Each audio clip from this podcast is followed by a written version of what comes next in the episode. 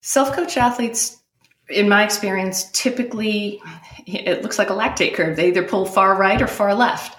They either pull very far to that science side in order to have this certainty and this confidence that what they're doing is systematic and measured, or they go too far to the other side, which is it feels bad today, so I'm not going to do it, or it feels this, or it feels that, and only go by feel.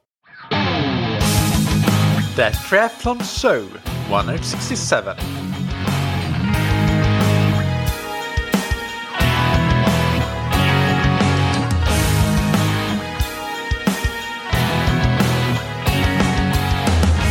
Hey, what's up, everybody, and welcome back to another episode of That Triathlon Show, the podcast presented by scientifictriathlon.com. I'm your host, Michael, and on today's episode, I'm joined by Susan Sautier, who coaches with Breakthrough Performance Coaching, has a PhD in sports and exercise psychology, and is an assistant professor at Springfield College. We discuss the importance of balancing the art and science of uh, coaching or endurance training in general, general if you're a self-coached athlete, and how leaning too heavily on one side of the art and science equation can be costly if you're after improved performance. A couple of examples of things we'll go into include how important individuality is and why research findings should never be generalized directly to the individual athlete without a good knowledge of the context of this particular athlete and why this is the reason that lab testing can be so beneficial in optimizing and individualizing an athlete's training when we apply both the art and the science of coaching to their training. And we also discuss how to read research papers the right way and conduct a critical analysis of findings within. Before we get into the interview, big thanks to Precision Hydration for sponsoring this episode. They make electrolyte products that help you perform when you're sweating and losing a lot of sodium through your sweat, which we do. And we are still in winter training in the northern hemisphere, in a lot of places anyway. So uh, the amount of sweat that you lose may, might actually be as high or higher than what it is when you go outdoors for a ride, for example. Uh, riding, especially indoors, can be very, very sweaty affairs. And if you don't have a, a, strong and powerful fan, it's it's even worse. So if you want to really make sure that your performance doesn't suffer for lot, losing too much electrolyte in your workouts, then Precision Hydration with their electrolyte products and their free online sweat test to help you get your ideal electrolyte uh, prescription will help you get you through the last part of the winter training.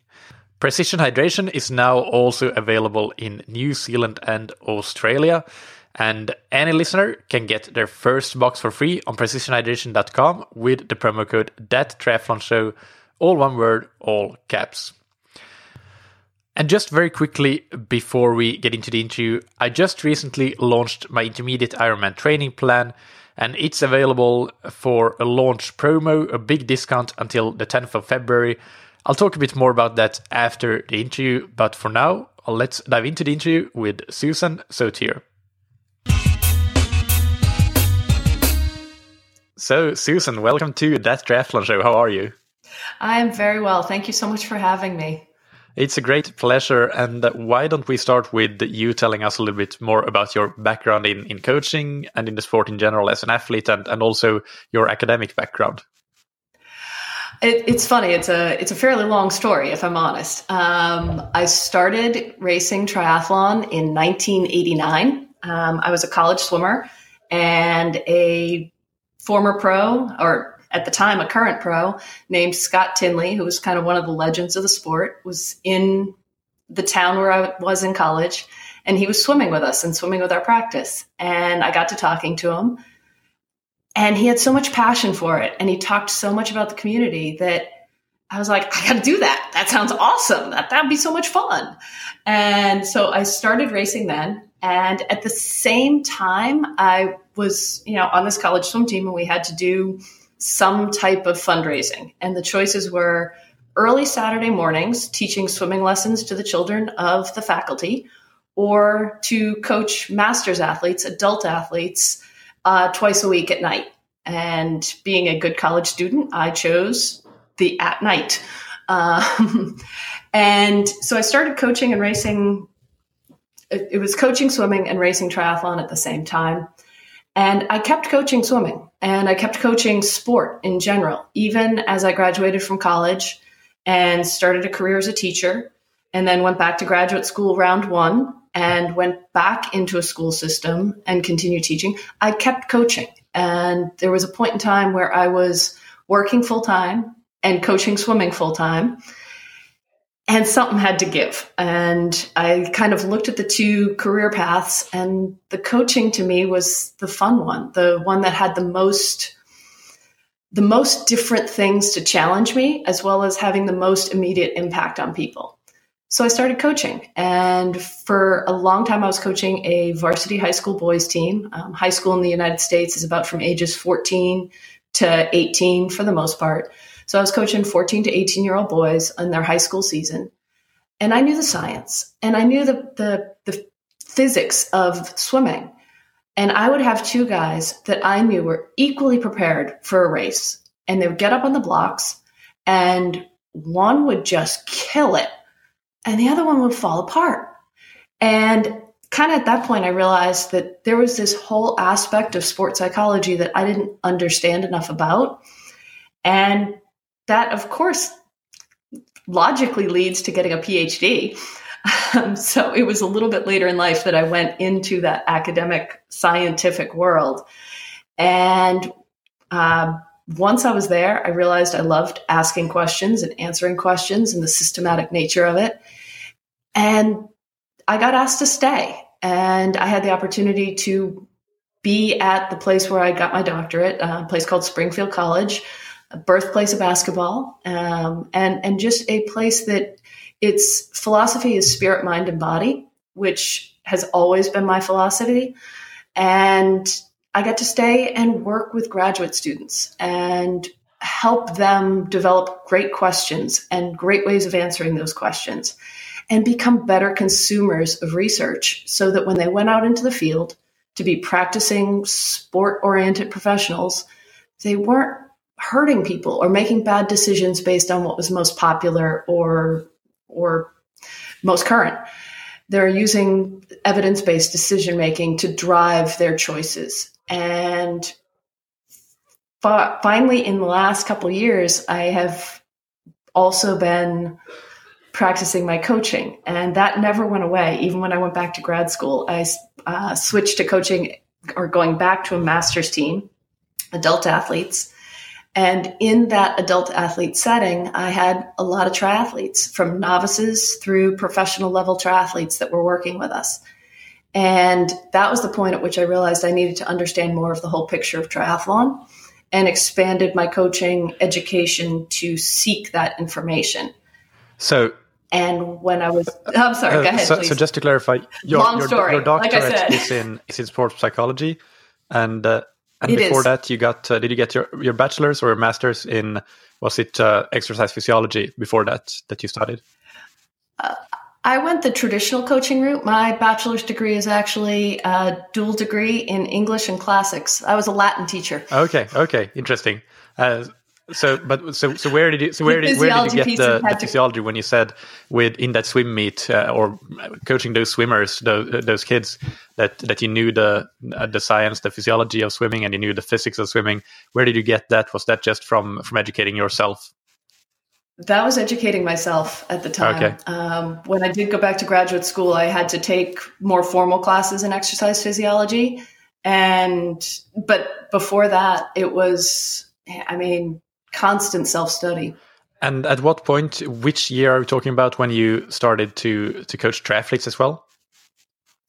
Uh, that would be 2000, uh, 2002 is when I was working with the masters team, and through 2012, and within that period of time, went from learning about the sport to mastering the sport to eventually coaching my own athletes in the sport. Right. Okay.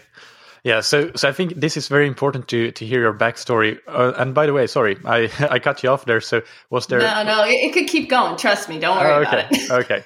Uh, but it, it sets the context for for this uh, discussion that we have today on balancing the art and the science of uh, coaching mm-hmm. and of training for the self-coached athlete. So uh, because you have uh, you have been an athlete, you you are a coach, and you have the background in the academic background.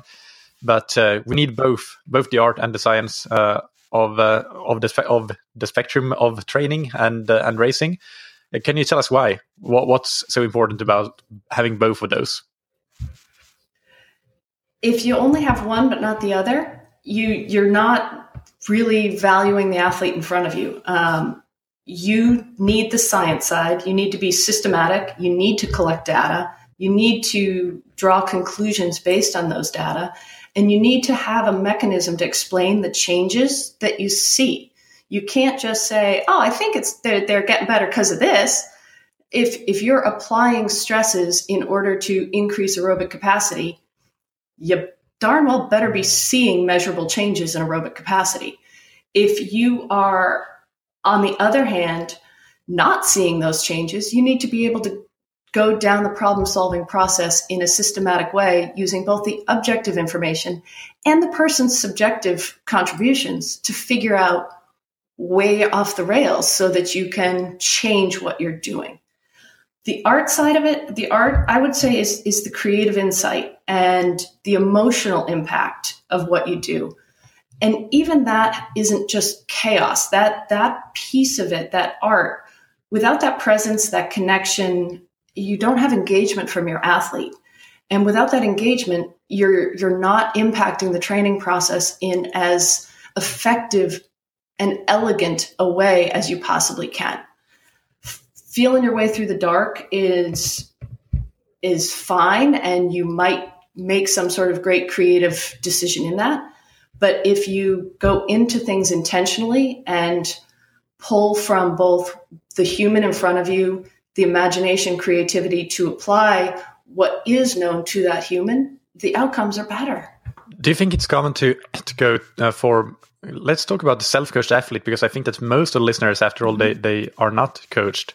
So, is for uh, for triathletes these days, is it common to go too far to one side or or the other, or is it just that uh, uh, both sides are are mixed? Of course, they, they're not coaches themselves, most of them, but but how how do you see that balance playing out in in self coached athletes in particular?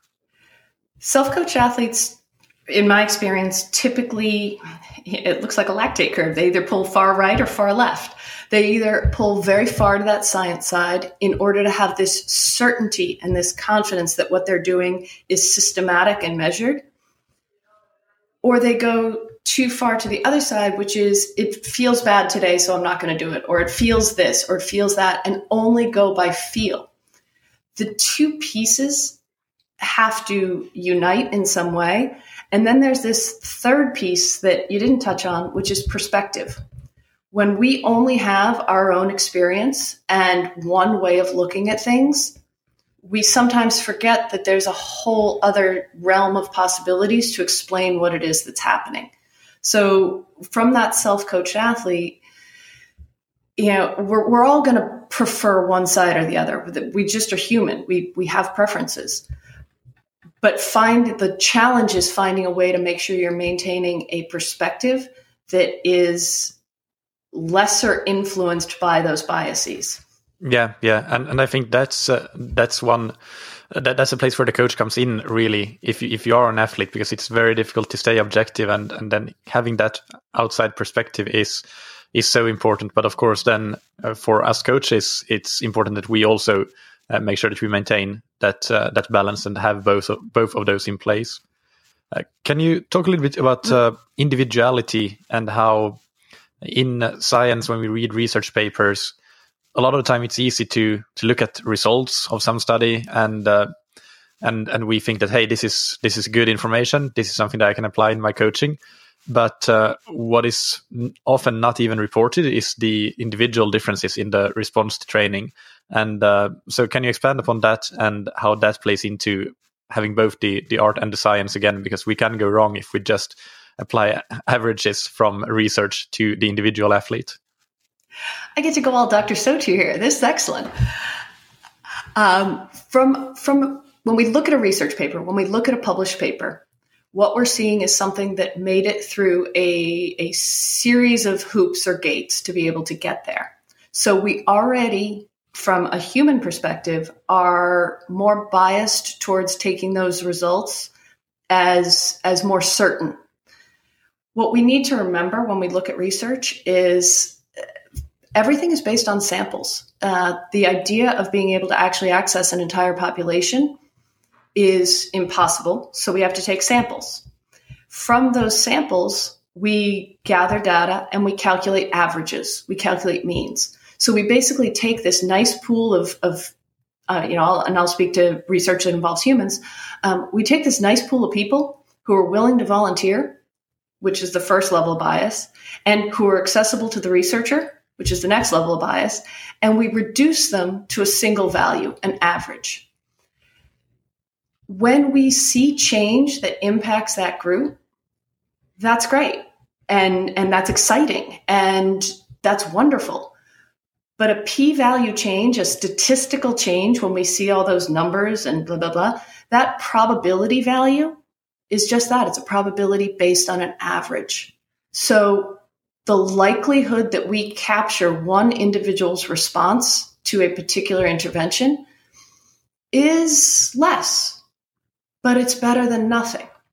So if we see those that research published, we need to understand what it is the people the question that was being asked, how that question was asked, who was involved in the answering of that question, and how much of a change or an effect did that intervention have? And then we have to take that information and interpret it in the context where we're working. If we look at most exercise physiology research in particular, it's done with college age males who are either untrained or recreationally trained. And that looks real different than most of the athletes who are competing in triathlon who have an average age that is much higher with different experience levels, different stress levels, and are involved in something for a much longer term than most research projects are. Yeah, that, that makes a lot of sense. Uh, can you talk a little bit more about how to recognize potential flaws in uh, when we interpret research because a lot of listeners will go and actually read research papers I, I know that from a lot of interactions with them so so how do you recognize those flaws or, or biases uh, in addition to the things that you already mentioned I love that your listeners read research papers. That actually makes me really happy. Um, the first place you start is the title. What's the title of the paper? Because that title tells you an awful lot about how that researcher was viewing a question or how that group of researchers was viewing a question. And once you take in that title, you want to take a look at the introduction. A, a good introduction, bless their hearts, should be well written, which is always a challenge in research writing, but it should also include a a few certain things. There, there, should be a mechanism of action or a theoretical foundation. There should be a way to explain any changes that occur through a known lens, one that's accepted and established. You can't just start asking questions and getting answers and thinking you can explain them unless you know what the process is that you're looking at and intending to impact, which is a lot like coaching. Once you understand how they are looking at this question, you want to see what other answers they've gotten in the past. That that introduction is a, a gold mine of information. It tells you what they looked at before to inform their question and, and what they valued as they were doing it. Looking at what's in there is just as important as maybe taking a look at some other papers to see what other researchers included instead. How people select what they put in that first part of the paper, it, it informs how they ask their question and how they gather their information. Once you get to that methodology section, this is this is kind of the place. Actually, before you even get to the methodology, you should take a look at the couple of sentences right before it, because in those last couple sentences of the introduction, there should be a clearly stated purpose of the study and the researchers' hypothesis of what they anticipated or expected to happen based on the history, the past literature, their experiences. The method should reflect the purpose and it should be clear and elegant and the sample that they selected, there should be a, a process that tells you how they selected the, those individuals. Where did they get them from? What do they look like? How many of them were there? What type of experiences did they have? Um, my biggest argument with the untrained athlete is that I can take them for a walk and give them an ice cream cone, and they're going to change in some way just because they got some attention. And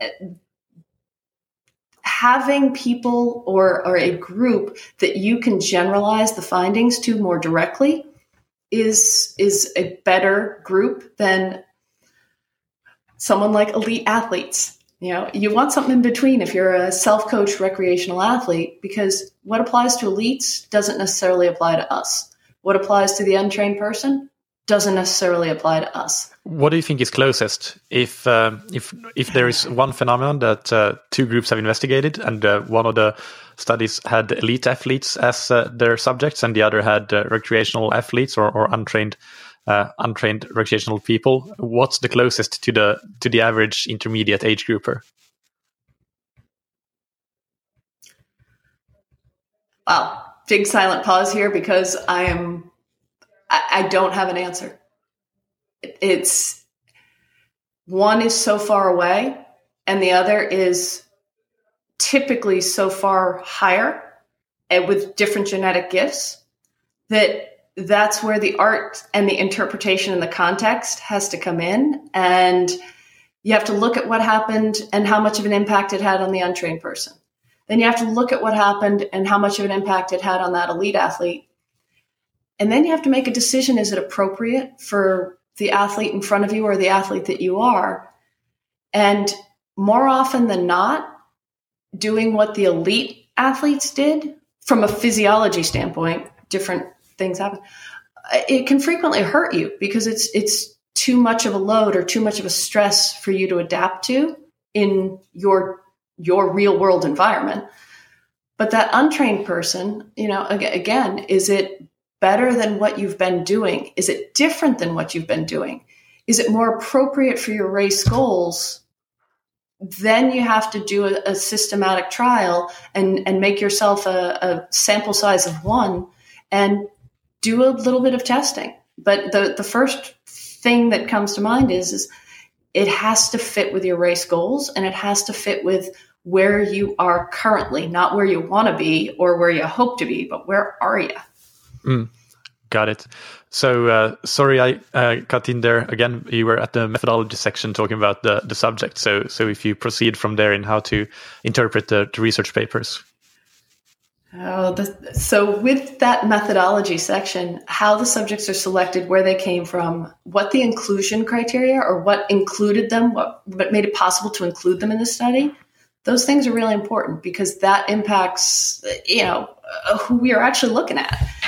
And then how did they actually conduct the experiment? Are there are there clear procedures that were are published and, and included there?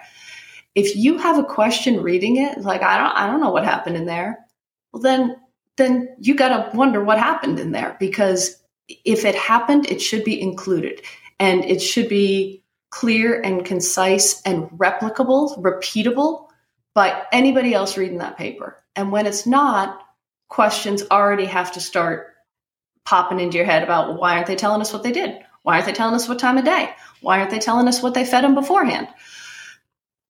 That those pieces influence any type of findings that you have because it all of that influences how many how much control they had within that environment.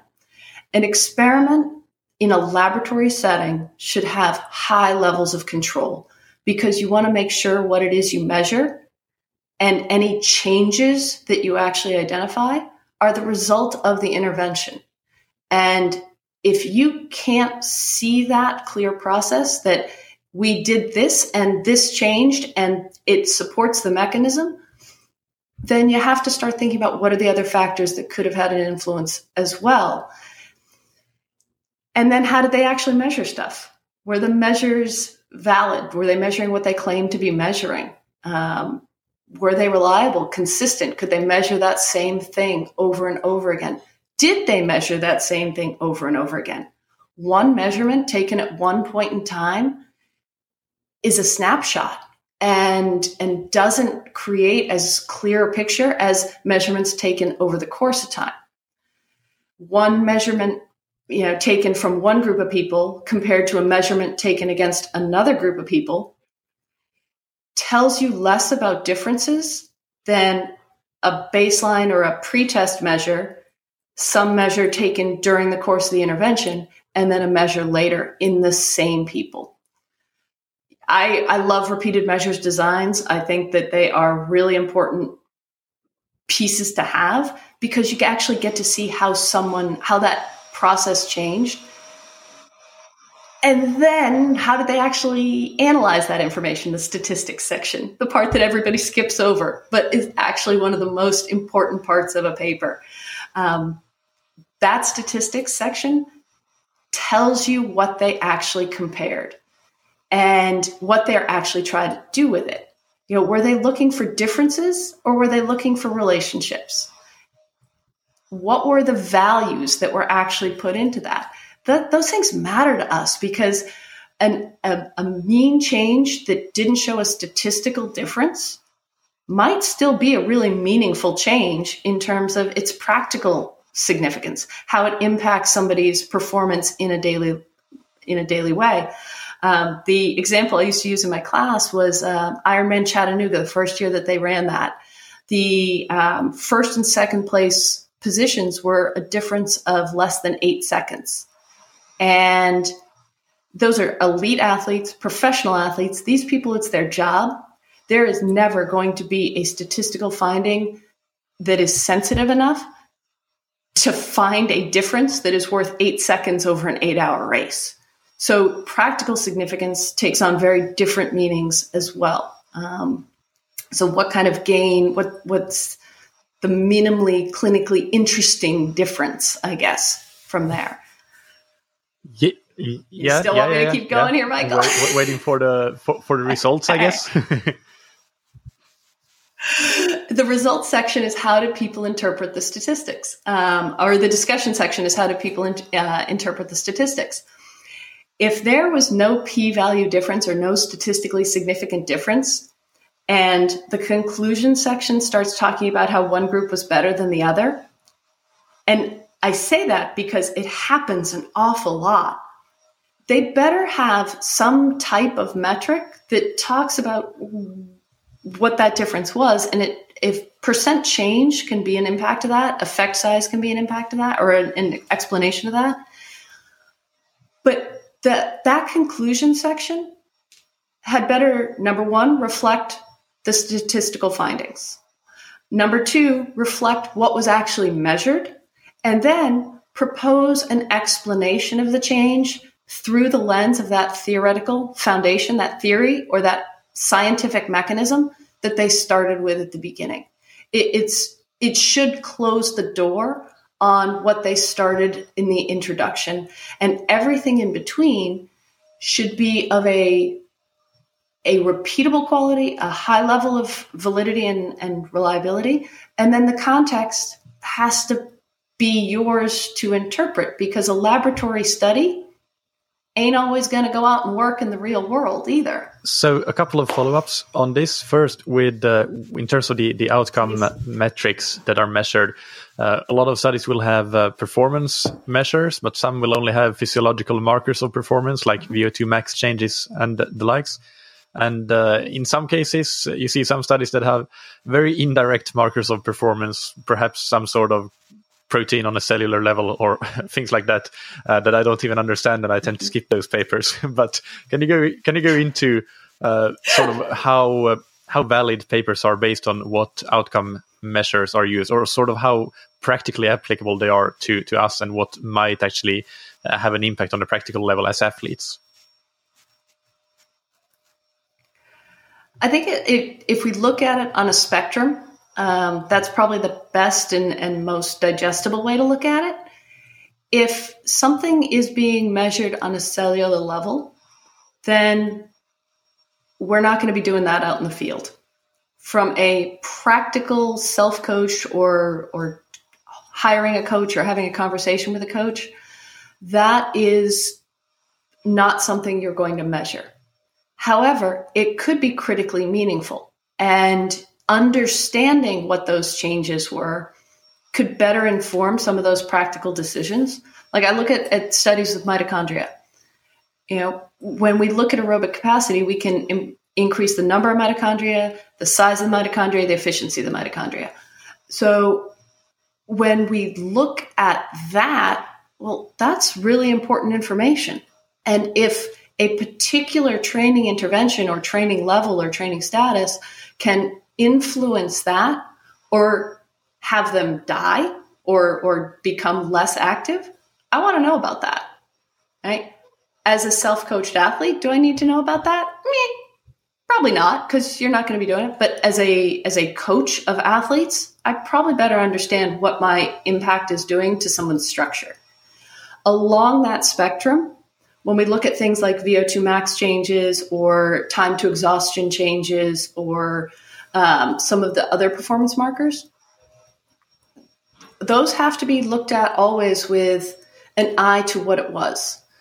Somebody's time to exhaustion, exhaustion and fatigue are are different from person to person and different on a daily basis and based on motivation and fueling and all sorts of other pieces. So what was the setup for that those findings? And if it's a good setup, those become really more interesting findings to the real world athlete. Because if putting up a competitor on the screen, having a, you know, a an avatar up on that screen to chase, well, that teaches you something. Wow, if I have an external point of view or external focus of, of attention or have a competitor, the social facilitation piece, I'm going to be able to push myself harder than if I'm sitting in a dark room in the basement on the trainer, which is relevant to a lot of athletes who do a lot of their work alone. Um, and then the highest level of, of that spectrum from a generalizability to outside the lab standpoint is tests that were actually taken outside the lab. You know, did somebody actually go out and perform in a race or perform in an event? And what were those findings? the problems there then become unless we have a picture of the entire training process up to that point and it was controlled, we can't often say with any kind of level of confidence that it was this intervention that made the difference. Um, there was a, a study looking at London marathoners talking about the amount of carbohydrate ingested before the race and race performance people who ingested more carbohydrates in their pre race meals had faster race performances. They didn't control any of the training or levels of experience, and they only measured one marathon that single day of that London marathon. And the idea that, wow, yeah, no, they actually ran the marathon, that's really field applicable. That's really externally valid, generalizable. But nothing was controlled. So we can't actually say it was the carbohydrates that made the difference. Yeah. yeah. So that that that's the pieces that I think it's always it's always important to know the context. Yeah, absolutely. Great.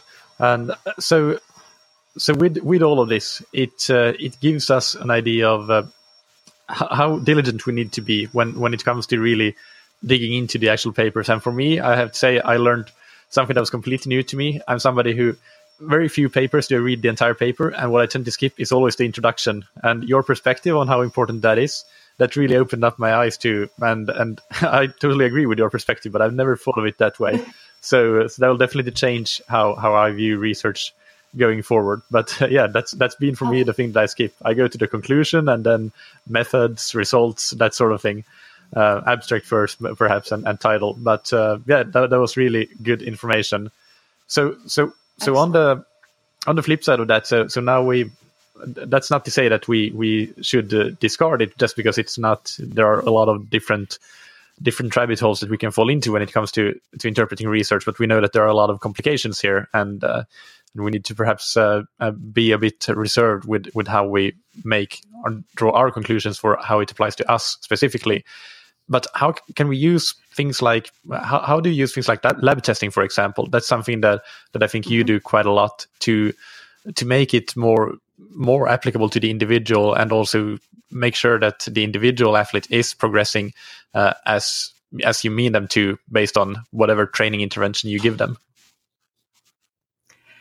So lab testing i, I mean it's it's the gold standard. It's the most accurate way we can understand the individual in front of us from a, a metabolic picture. Um, it's not the only way. It's there's you know field testing and ongoing reading of people's training files and having actual conversations with people about how, how they're doing, that gives you pretty darn high level information as well. Because uh, you can't always get to somebody and do the lactate testing or put a mask on them and put a met, put them in, um, on a met cart. Um, can we do that? Yeah. Will it give us the best level of information possible to see where they're at right now and be able to compare that reliably and accurately in the future? Yeah. But we also have to understand that people live in the real world. So being able to do that field testing piece is critically important. Um, when we look at an athlete, if we are using averages and zones and most likelies, it, it, it's it's my sort of challenge with plans for races. You know that that sort of twenty four weeks to your best race kind of plan. My challenge with that is it's it's picking the average and it's coaching to the middle of what's most likely to happen. What are the basic needs of the race? What are the basic structures that get you there? And and if you follow these, you're you're going to have a decent day. But could you have a better day if we knew more about you? You know, when we look at this idea of what makes up somebody's metabolic profile, some of us are going to be much higher in aerobic capacity some of us are going to be much higher in anaerobic capacity than others for that same sport. What's the crisscross there? And how do I affect that? That's really important. Laboratory measures are going to let us do that in the most accurate and precise way. It's going to give us the most narrow window for us to be accountable in. Field testing still gives us a window of accountability, but it's a bit broader window of accountability.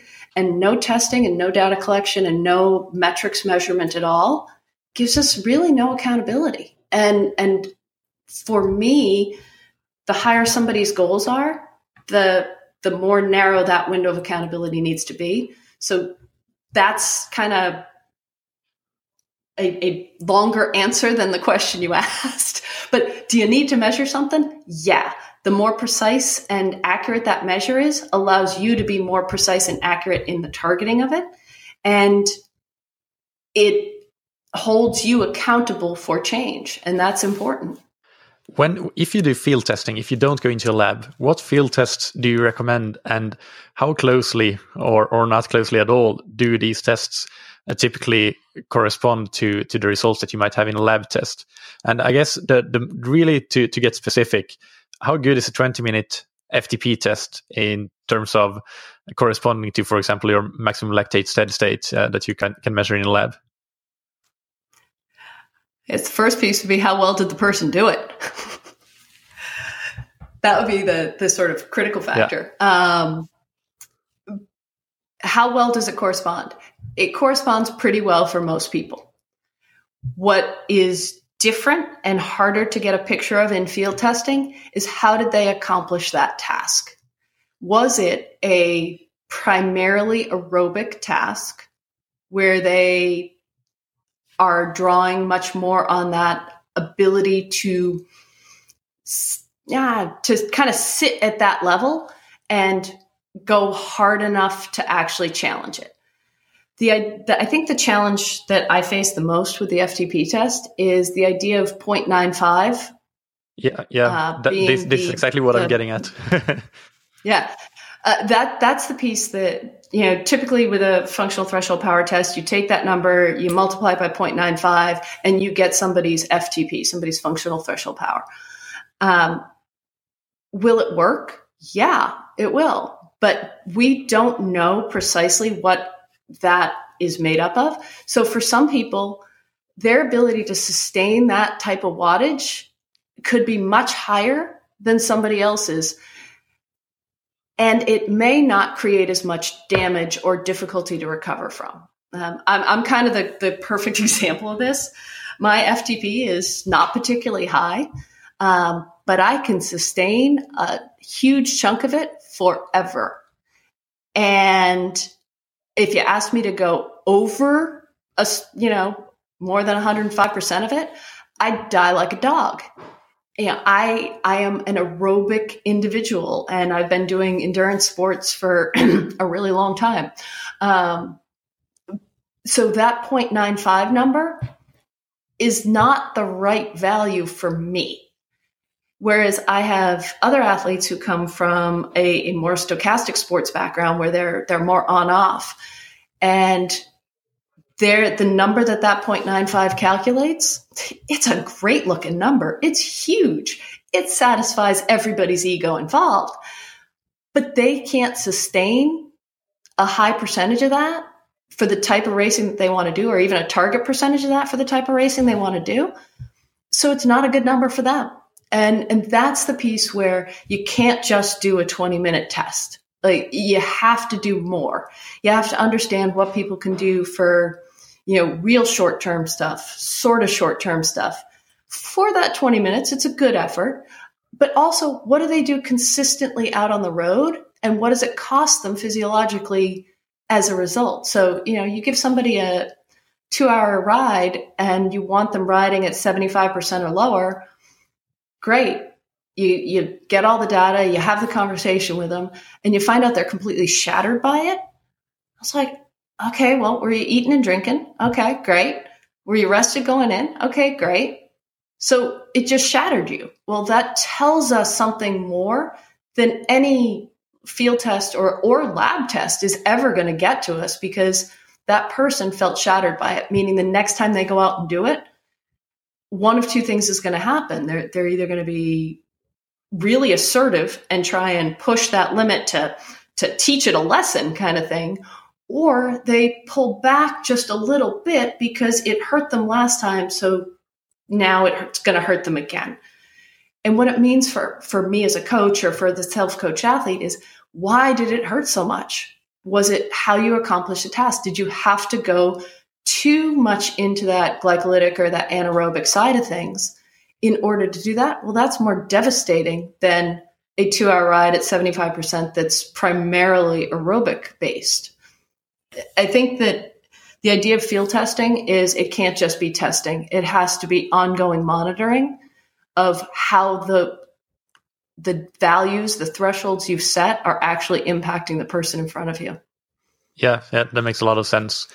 And if if an athlete is to go and uh, and do a lab test, are, are, there some things, specific things that you could that you would recommend that they do, and just give us advice? Like, for example, do you recommend uh, getting a, a, VO2 max test in a Metcart over just a lab, normal lactate test and those sorts of things?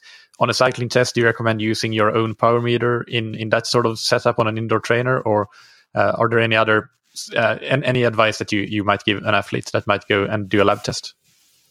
the more you can make it about that person is is is the better it's going to be. Um, so for that lab test, you know, making sure they're rested, hydrated, prepared to have the test is step one.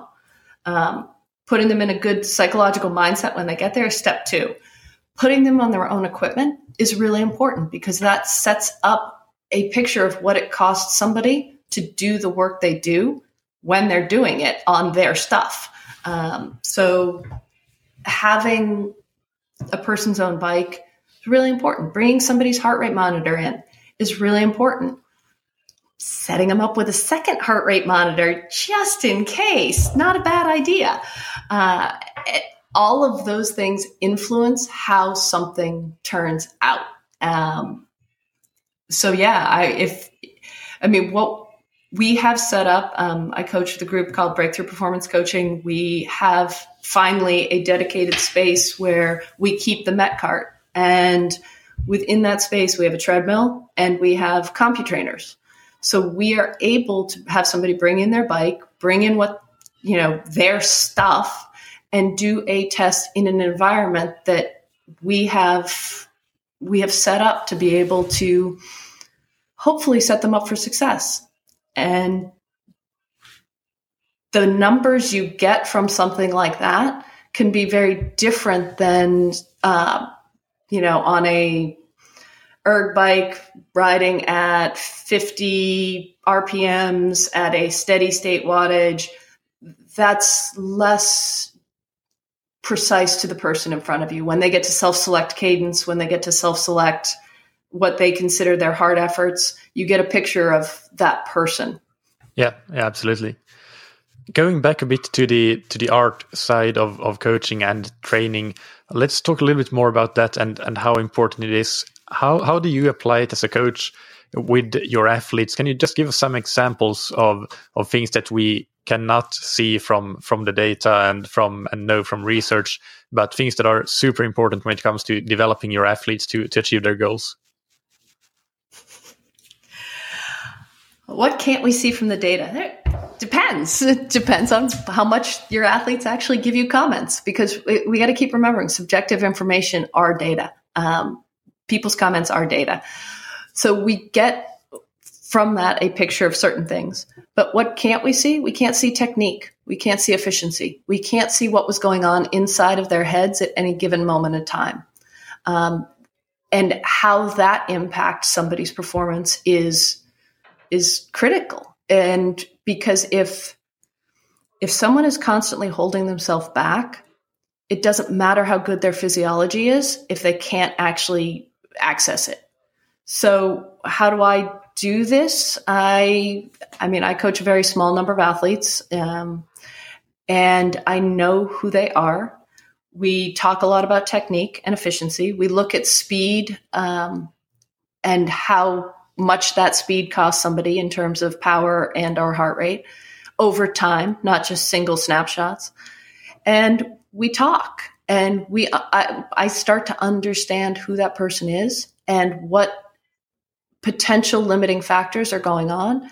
And we start to work on those. Uh, it's it's it's really interesting to see how different people approach the same type of training and what really fuels one person makes another person feel like they failed or or um, didn't accomplish the task. So the next cascade off of that is this spiral away from consistency or a need to work harder to punish themselves for missing a target.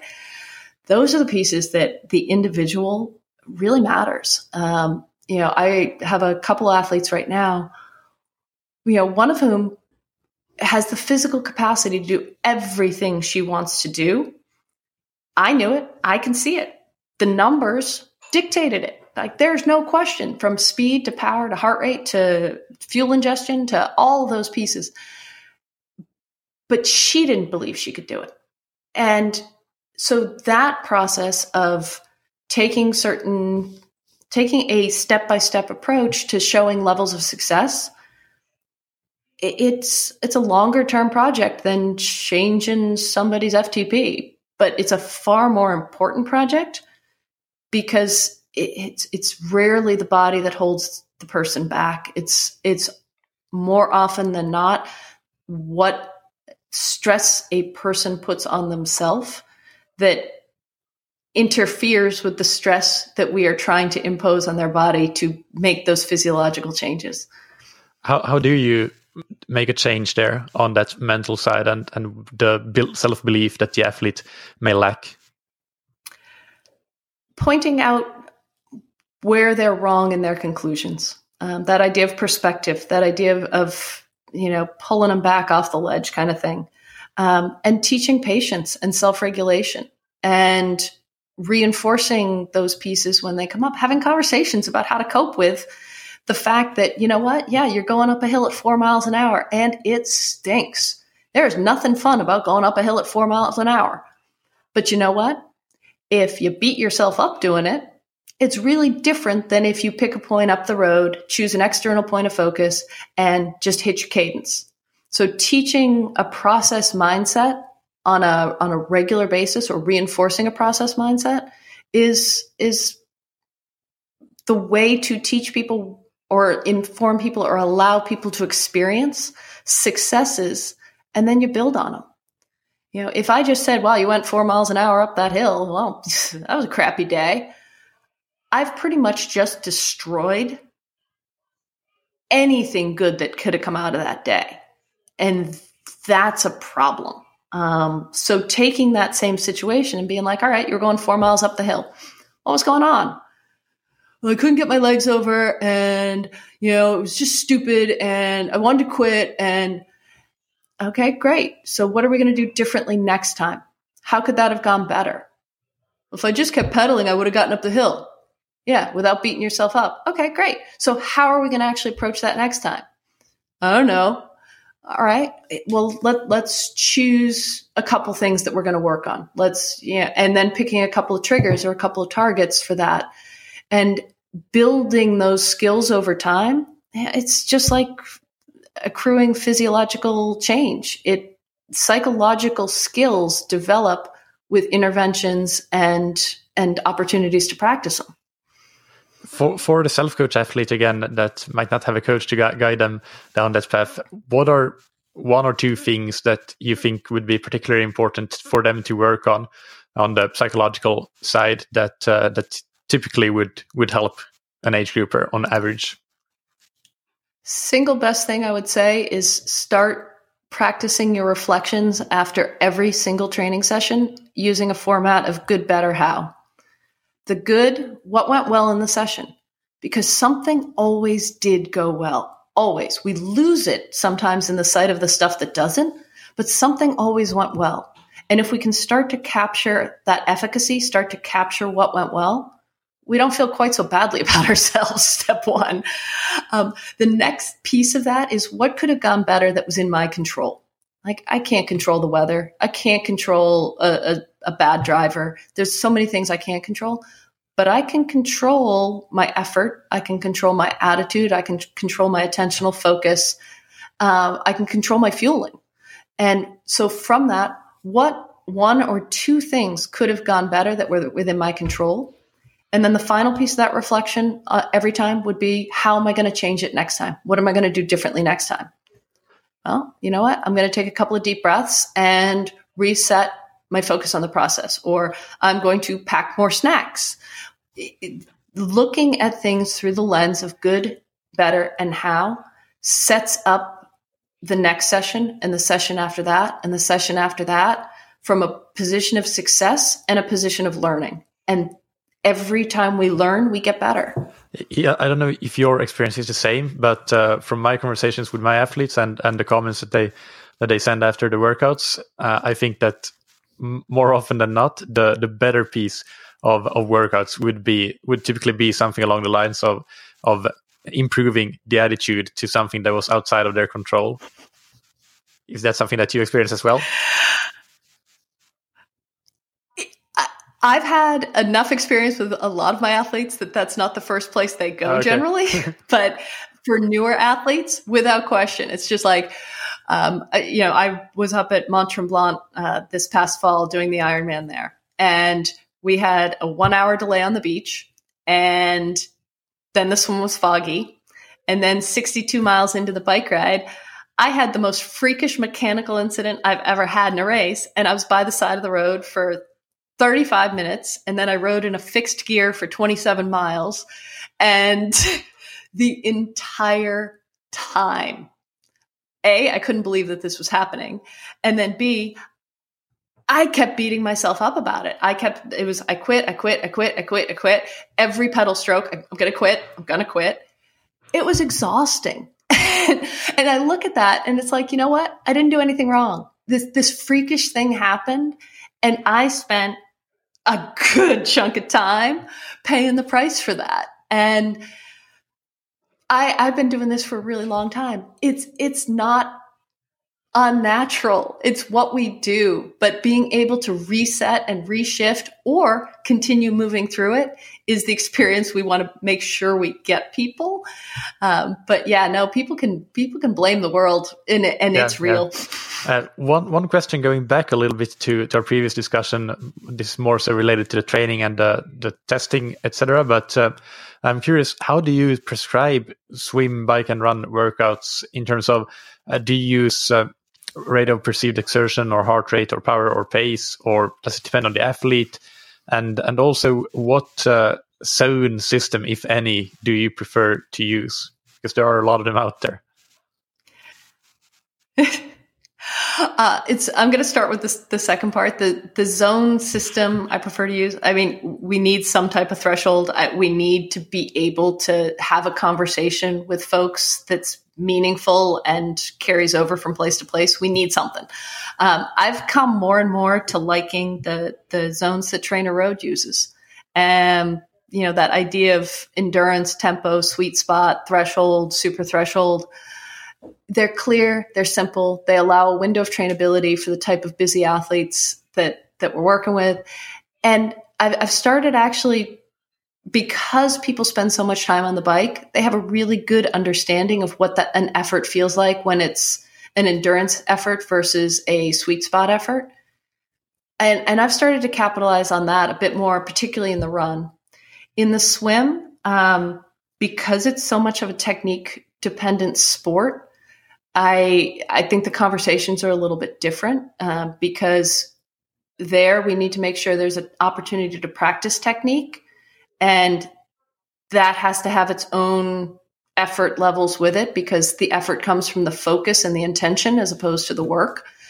And then being able to sustain that technique at a at, at a target pace that's a different level of work as well. So there I tend to go with, you know, steady, fastest repeatable and, you know, fast in all capital letters kind of thing.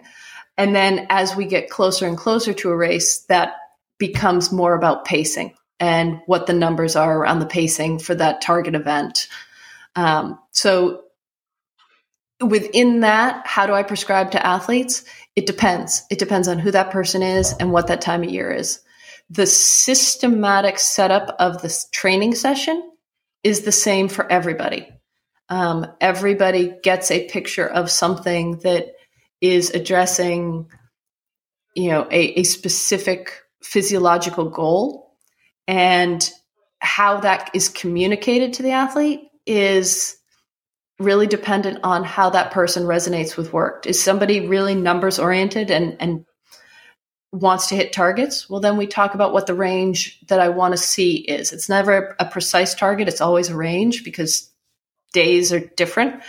Um, and then for somebody who's a, a more art side, a more emotionally driven athlete, what's that going to feel like? I want you to feel like you're working at an you know, at an indoor time trial for that four minute block.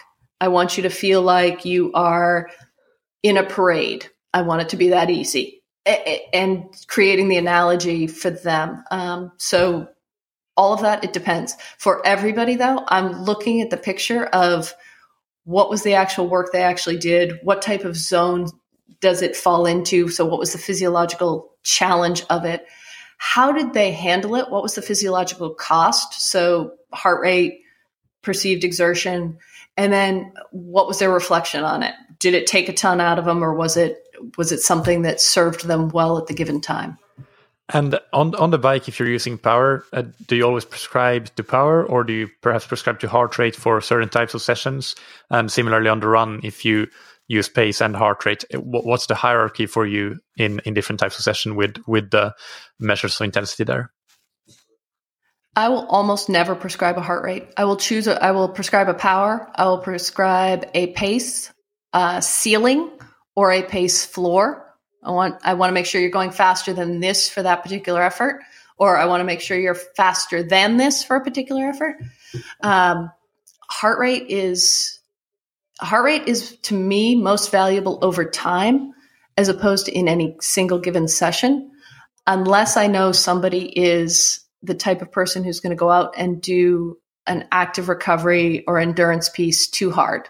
Uh, and for that what i'll do is i'll set a heart rate ceiling based on percentage of threshold. You know i if you're going higher than this yeah you're going too hard. Settle it down and and just check the ego at the door and just ride under this. Got it. Uh, great, and this is a question that comes in a lot, so so it's uh, great to hear your opinion opinion on this as well. Um, finally, I didn't prepare you for these questions, but they I just um, they just came to mind uh, because two more topics are perhaps the most uh, the most commonly asked these days, uh, to me at least, in my email inbox, and those are uh, nutrition, various nutritional um, diets like LCHF, and then the concept of polarized training. And uh, since you're somebody who who knows the research and can interpret it very well, I just wanted to pick your brains and ask you what your opinion on these things is. If we first, for example, talk about talk about polarized training just a little bit, what do you think about that? Polarized training has a place. I mean, Stephen Seiler's work demonstrates that it is efficient and effective for certain types of athletes. And uh, it, it's got to be a tool in the toolbox. And is it appropriate for everybody? No. Is it appropriate for every type of event or preparation? Also, no. Um, but I absolutely think that there's a place for it in the toolbox. Um, it is it's a really effective process for certain people and certain types of athletes and and some people really love it which is a, is something we don't talk about enough. But if you like it you're going to do it. And if you're consistently doing something you're going to improve. So so i think that that's really cool. But it is it you always have to be keeping an eye on who's the person in front of you, what's the race target, what's the primary goal, what do they need, and is this going to get them there? And then what kind of time do they have available to do that? So, so you know, it's it's always the moving part. Do, do you think there is a do you think there is a minimum time threshold, or uh, let me reframe this because we don't really know this. I, I know, but at what weekly volume in terms of hours per week of training do you think it uh, it typically would not make any sense to to go down that uh, that road with with polarized training. I can't answer that. I, I don't know. I would have to look okay. a whole lot more at the research in terms of that, and I would have to look a whole lot more at the athletes in front of me um, to see what it is they're capable of handling, what the rest of their world looks like. Um, what their ability to recover is. Uh, although there's there's too many, I, I feel like there's too many there's too many pieces in that question that can come back to bite me in the butt later on if I yeah yeah, uh, yeah no problem. And and and then uh, LCHF or ketogenic diets uh, what's uh, your take on that and for for endurance athletes specifically? It's going to again come back to the person and what they can sustain and what works for them. Um, people have had success on every different type of diet system that's out there. People have also had failures on every t- type of system that's out there. In my experience, if someone's not faced with a, a you know health or metabolic crisis, if you can eat regularly, well, and nutritionally dense, and meet your fueling needs, and can sustain that day in and day out, and you've got enough energy for training and you've got enough energy for life and you've got enough energy for for rebuilding the structures you need then then that's going to work for you better than any single system. Um, for some folks they've had so many failures and they're metabolically in need that they can adhere to a diet like lchf and really thrive on it. And to the other extreme of things, if you take away my carbohydrates, I fall apart. I, I need those carbohydrates. And it's not from a lack of training or, or a, maybe it is, but mentally, psychologically, and physically, I perform better when I have that carbohydrate load in my diet. I think anytime we say one size fits all, we're wrong. And I think anytime we say, you know, one thing is all bad, we're wearing blinders. There's everything has a cost and a benefit. And from a fueling standpoint, the primary goal of fueling has to be physical health.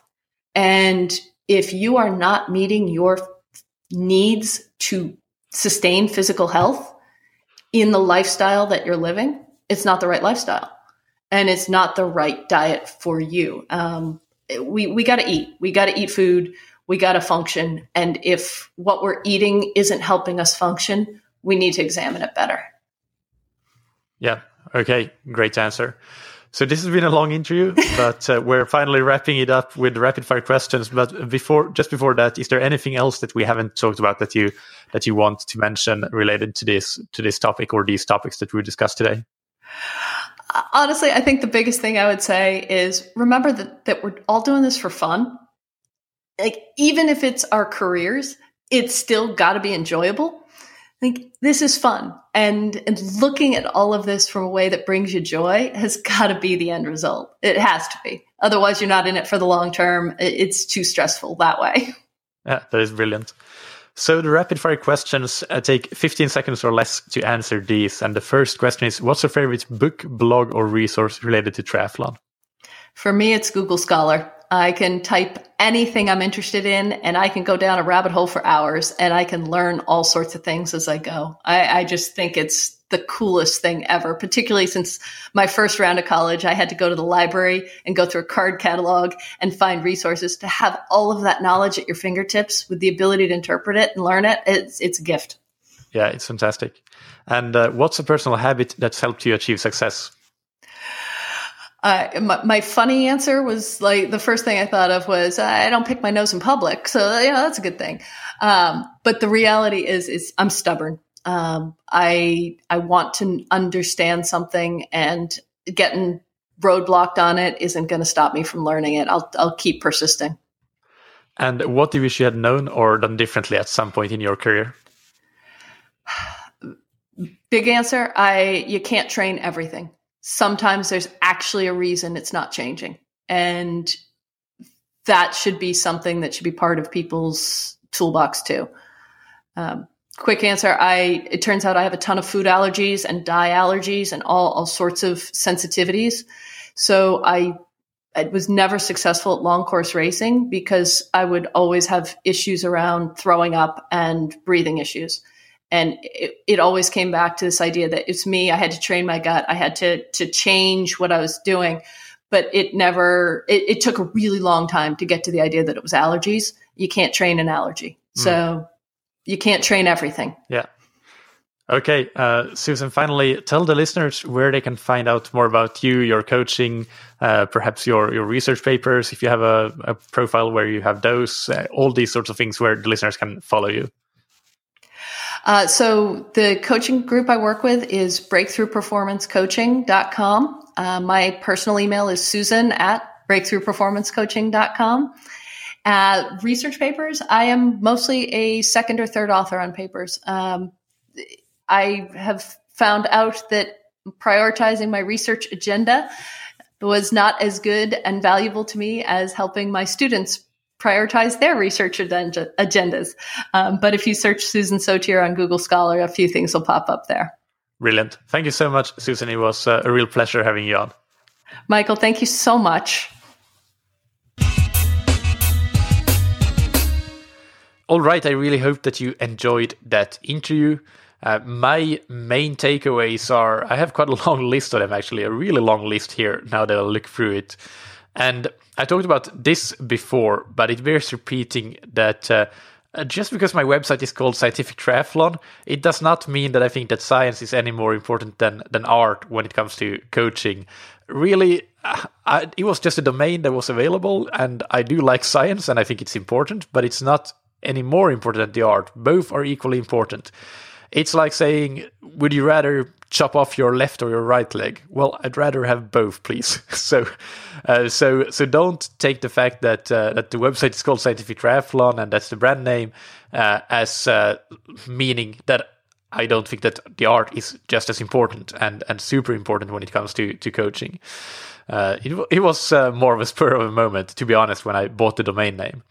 I do talk about this uh, at length in episode 109, which I linked to. It's called uh, Science to Practice, and uh, it's about science and how to how to applying it in practice, but also how important other things like the athlete's experience and the coach's experience are when it comes to to optimizing how you train and get the most out of your training. Uh, if you are a coached athlete, then uh, the most important data that uh, your coach can ever get from you are your post workout comments, your general communication about how you're feeling, uh, your subjective feedback. Nothing beats that. It doesn't matter what your power meter, your heart rate, your pace says. Uh, your your subjective feedback is the most important data that your coach will get, and I think that most coaches would agree with that. If you think about it, this is how athletes managed to get really great back in the day. Uh, in the 50s, 60s, 70s, 80s. Of course, the triathlon wasn't around like back in the 50s, for example, but endurance athletes managed to get become really, really great, even by today's st- standards in some cases. And uh, and that's because they had they communicated with their coaches. They did not have any uh, data other than stopwatches, which they used, of course, if they were runners and went to the track running. But a lot of it was just that subjective feedback, and and that is like so important. So do not undervalue this. Another thing that I wrote down as a takeaway is that I've definitely been guilty in the past of using the term data driven. Uh, even though I've always considered the subjective feedback to be like the comments after workouts, that's still data, as we talked about. Uh, despite this, I think that data driven is not a good term. Uh, so I decided to stop using that, even though sometimes I catch myself still doing it but that's uh, that's uh, my intention at least to stop using that and rather uh, consider training it should be data informed but not data driven and this again comes back to the fact that the art piece is equally important and things like facial expressions tone of voice when when i talk with my athletes uh, those are like in, in addition to the things that they actually say, but the, the ways that the athletes say it, and uh, and even in the comments, like sometimes you can read things between the lines based on how they're writing. These are all things that uh, that I need to take into account in my coaching, and I do take into account in my in my coaching. Uh, so that's why, yeah, uh, the term data driven. I've uh, tried to stop using that because it doesn't make sense because it's it's one important input to the performance puzzle, but it's uh, not the only one uh, there are there are these other things the the art side again coming back to that that that comes into play definitely and, and that's again that's another reason why a long-term coach athlete relationship is is so valuable that the longer you go on with a coach the more he or she gets to know you and uh, the better that relationship becomes the the more it keeps on giving because that art piece grows stronger and stronger and stronger all the time then the next takeaway is that if you are interested in reading scientific papers, definitely do go back and listen to how Susan described that you should go about doing that. It was absolutely brilliant. And for me, actually, like what she mentioned about the importance of the introduction, that was kind of eye opening because the way that I've I, I, I, tend to quite often skip over that introduction, uh, to be totally honest. Susan made some great arguments for why you should read that to get to complete context and potential biases as well. Uh, I've always done uh, done it in the order of like reading the abstract, then the conclusion, then the methods, then the results, and then the introduction only if I have time. But I'll definitely be more diligent with with getting the context by reading the introduction earlier in the process going forward.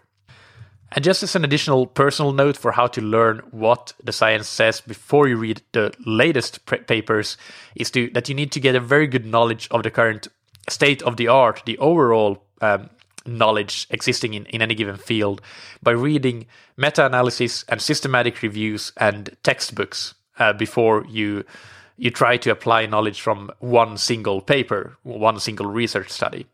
So, so a couple of great textbooks like my number one recommended resource now is Endurance Training Science and Practice by Inigo Mujika.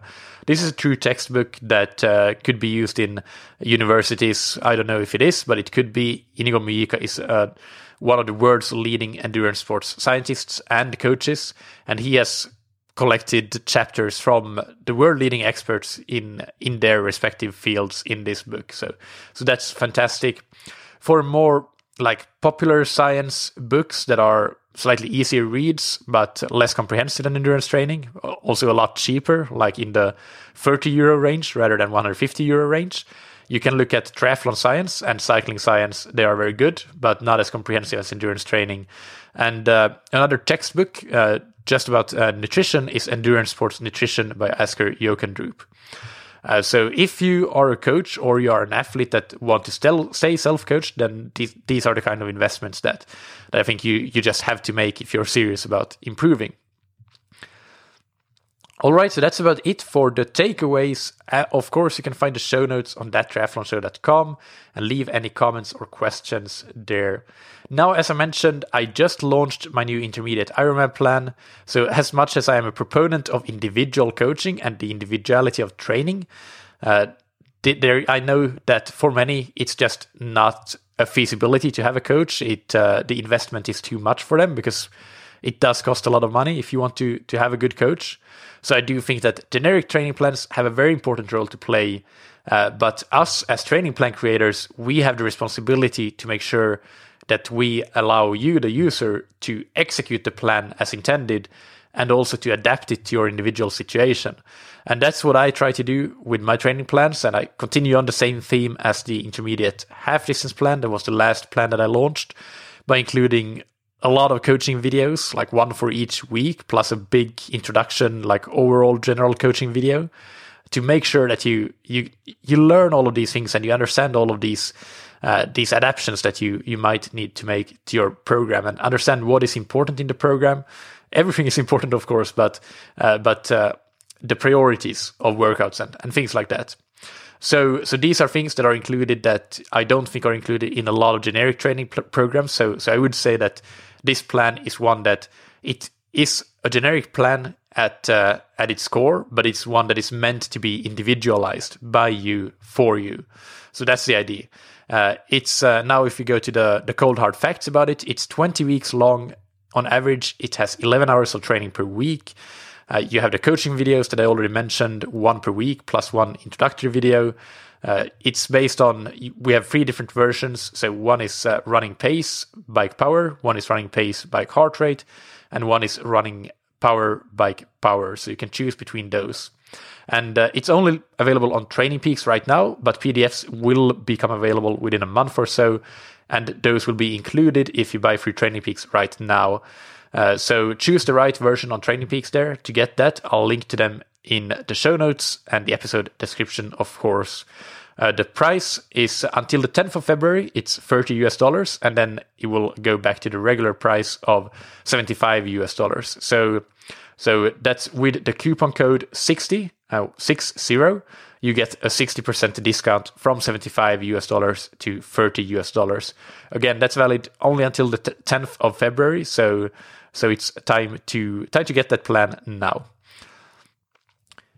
In the next episode, I talk with uh, legend of the sport, Barb Lindquist, and we have a great uh, chat on training, racing, elite, and age group athletes. So it's a varied conversation, but very, very useful.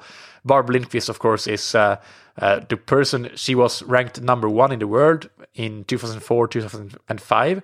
And she's also the person behind the famous USAT collegiate recruitment program that was uh, that brought, for example, Gwen Jorgensen into the into the sport. Before we end this episode, big thanks to Precision Hydration for sponsoring this episode. Uh, one aspect of my training that I'm really working on hard right now is to balance low and high intensity days. And that means that my high intensity days typically have at least they have two high intensity workouts plus maybe gym sometimes, so that my low intensity days can be completely low intensity. Uh, so so if I have a hard run and then a hard swim later on in the day, and pr- probably only with a few hours of rest in between them, then I find more and more that my hydration and rehydration with precision hydration between those sessions that really is critical for my performance in the second session of the day. It, it helps a lot when I really focus on that, on rehydrating immediately after the first hard session. Then I can go out and perform in that second hard session as well. So it's something I haven't paid much more attention to in the past, but I'm very aware of now and will be going forward. So I keep learning stuff all the time. Just wanted to to bring that out there in case this is something that might apply to you. Of course, no matter what your use case is for Precision Hydration electrolyte products, you can get your first box for free on precisionhydration.com with the promo code that triathlon show all one word all caps Thank you, as always, for listening. Keep training smart and keep loving triathlon.